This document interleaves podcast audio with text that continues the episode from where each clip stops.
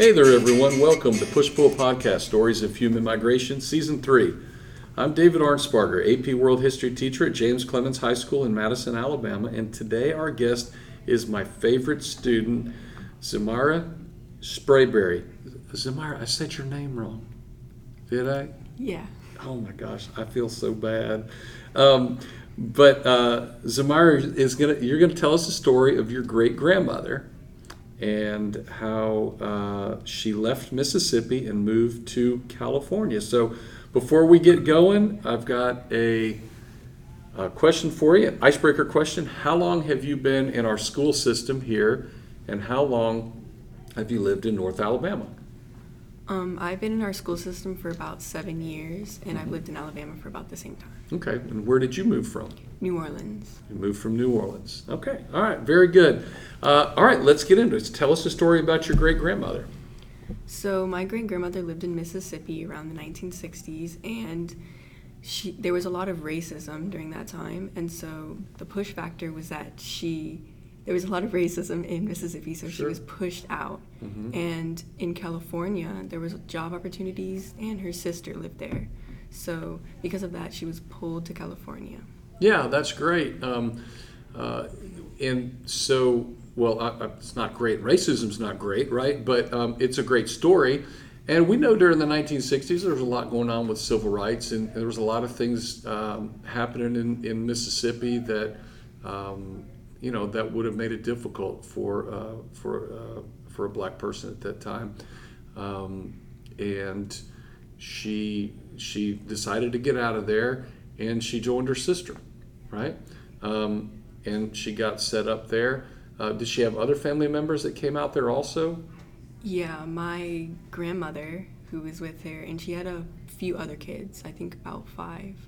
Okay, so um, when we talk from the standpoint of migration, when we talk about more family members coming, we talk that as being chain migration. So, like your great grandmother's sister was there, then your great grandmother got there, some other siblings, children, people kept coming out to California. What part of California? Pasadena, California. Okay, and that's pretty close to LA, right? Um, so, what do you know about the context of, you know, your great your great grandmother has her own individual story, but what was the context of movement? Well, during that time, a lot of black people were leaving the South to go to California for job opportunities. So it's called the Great Migration. Yeah, that happened in the '60s, and from a historical standpoint, when do we kind of really start noticing that in history? What time period? Around the 1920s. Yeah, yeah. So around World War One, the 1920s, uh, a lot of uh, a lot of movement was happening uh, in our country. As you said, called called the Great Migration, and it went in several different waves. And, and of course, your great grandmother was in was in that wave for the 1960s. Um, uh, yeah. What else about the story? Anything else? No, not. Okay. So where did you get the information? I got it from my mom. Okay, so obviously your, your mom knows the story pretty well. Is there, had you heard part of the story even before, like the project that we have, where you had to interview somebody and talk about it? Yes, my great grandmother's told me the story before when She I has. her. Is she still living? Um, no, she died a few years ago. She- Okay, all right. Um, so you got to hear this story firsthand, and then when you're talking to your mom again, is there anything else that you picked up about the story? Um, well, another family member came a long time after. It was her husband. He came from Mississippi after a long time. Yeah. Um, all right. Very good. So, you, you, your story of your great grandmother is is uh, very individual, very unique for her. But in the context of things, uh, this happened a lot in our country. People moving from the south, uh, uh, mostly black people moving from the south out to uh, California.